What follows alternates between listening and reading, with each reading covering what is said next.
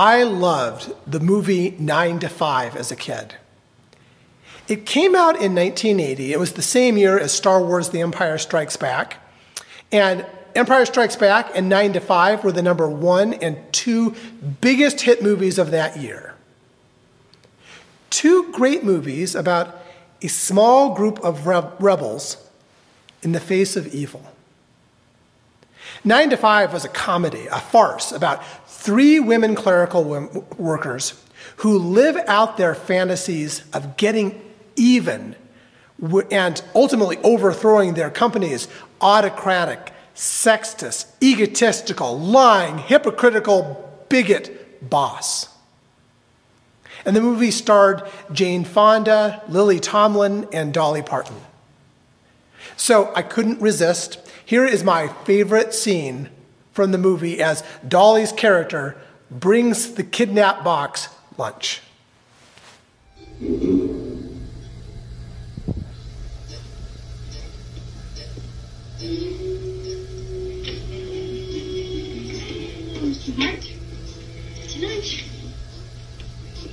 Where's the tray stand that yesterday?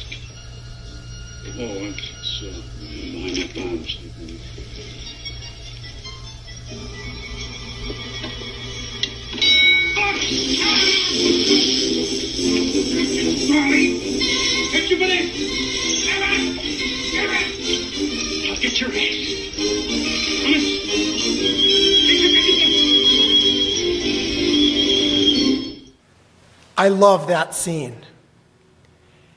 The thing about this movie is that it, it's based on an actual movement started by Karen Nussbaum back in the 1970s. The Gospel of Mark is a story of a small group coming together in a very particular place and time. As Jesus passed alongside the Galilee Sea, he saw two brothers, Simon and Andrew, throwing fishing nets into the sea, for they were fishermen. Come, follow me, he said, and I'll show you how to fish for people. Right away, they left their nets and followed him. After going a little further, he saw James and John, Zebedee's sons, in their boat repairing fishing nets. At that very moment, he called them. They followed him, leaving their father Zebedee in the boat with the hired workers.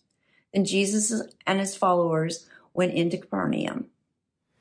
Usually, this story of Jesus recruiting his disciples, it focuses on how these people left their ordinary lives to follow Jesus. And usually the sermon is about how we should do the same. It preaches.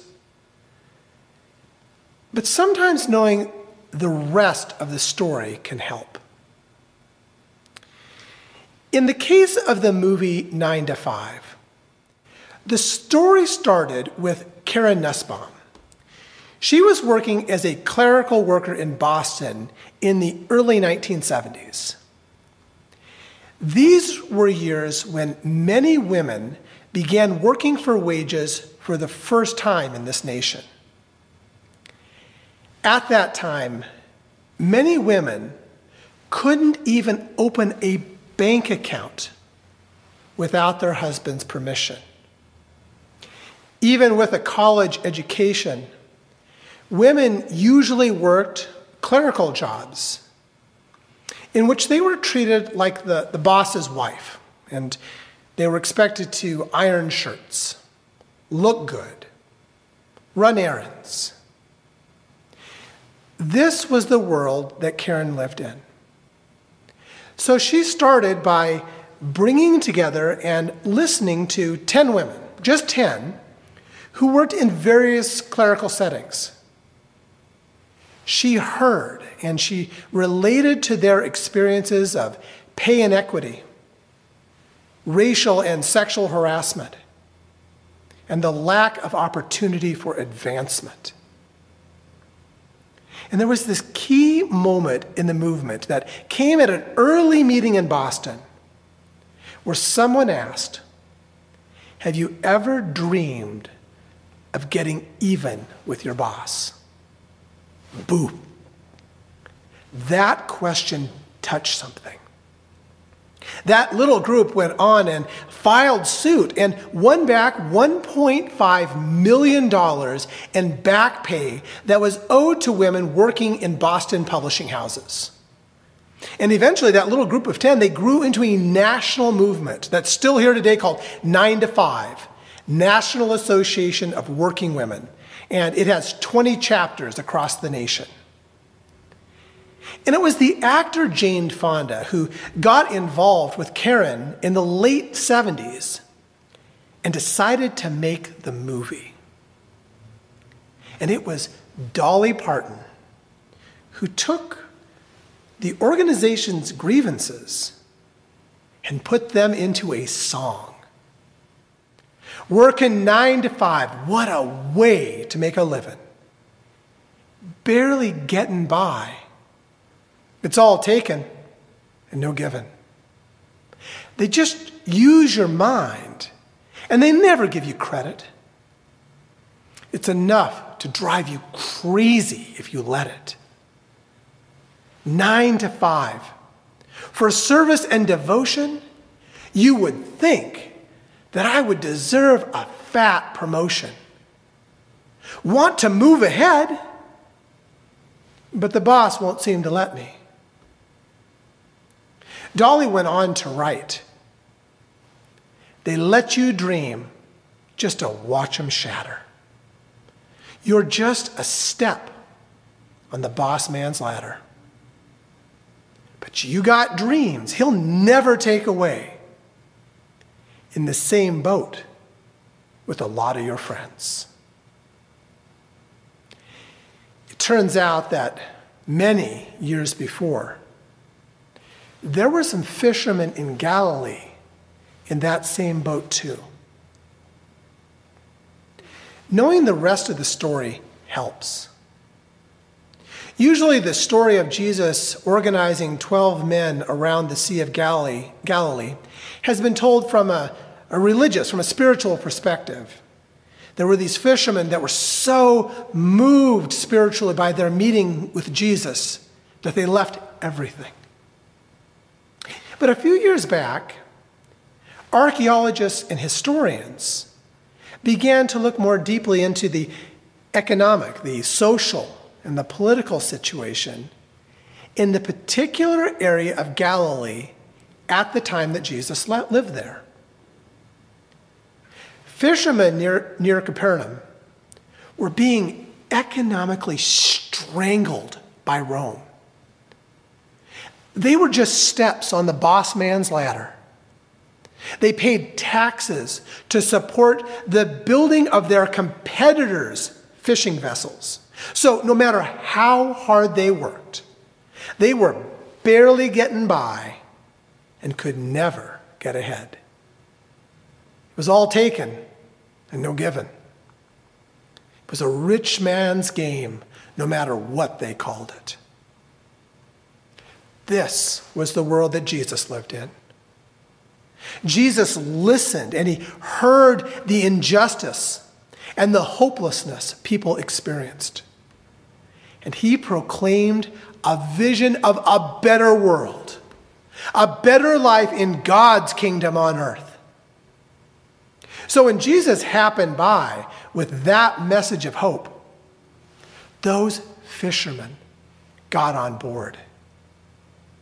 Jesus started his ministry by organizing the working poor who were done with a system that was driving them crazy.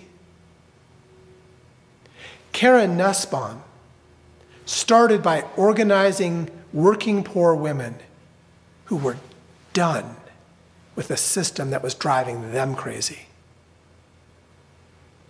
And those fishermen, they didn't leave it all behind just because they were mesmerized by Jesus, but because they'd had enough.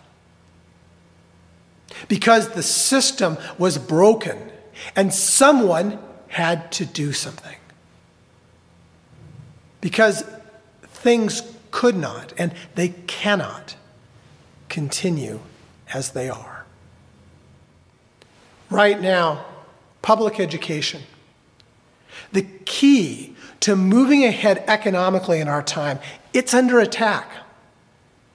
The environmental health of the planet and its ability to sustain life is under attack. Last week, the very republic's democracy came under attack. The racist Confederate banner was marched through the Capitol in an attempted coup. Things cannot continue as they are. The time has come to tumble out of bed and stumble to the kitchen, pour a cup of ambition, and yawn and stretch and come to life. Following the example of Jesus, Christ's church has a role to play right now. And that's to listen to the stories of people who are done with a broken system. Christ Church has a role proclaiming a vision of a better world, a better life on earth as it is in heaven. Our, our little church community, our continuing work with Kansas Interfaith Action, brings people together to work for changes in our time and place. And there is certainly room for you to get involved. God works through people to continue to build a better world. God works through people, people like you. Are you ready and willing to stretch and come to life? Will you pray with me? Holy Spirit, inspire the fire within people to come together to live our baptismal promise, to resist oppression and evil, to show love and justice. Help each of us in our own way to be instruments of your peace. Help your church come together here and everywhere to proclaim the hope of a better way of living. Please hear us as we pray. Amen.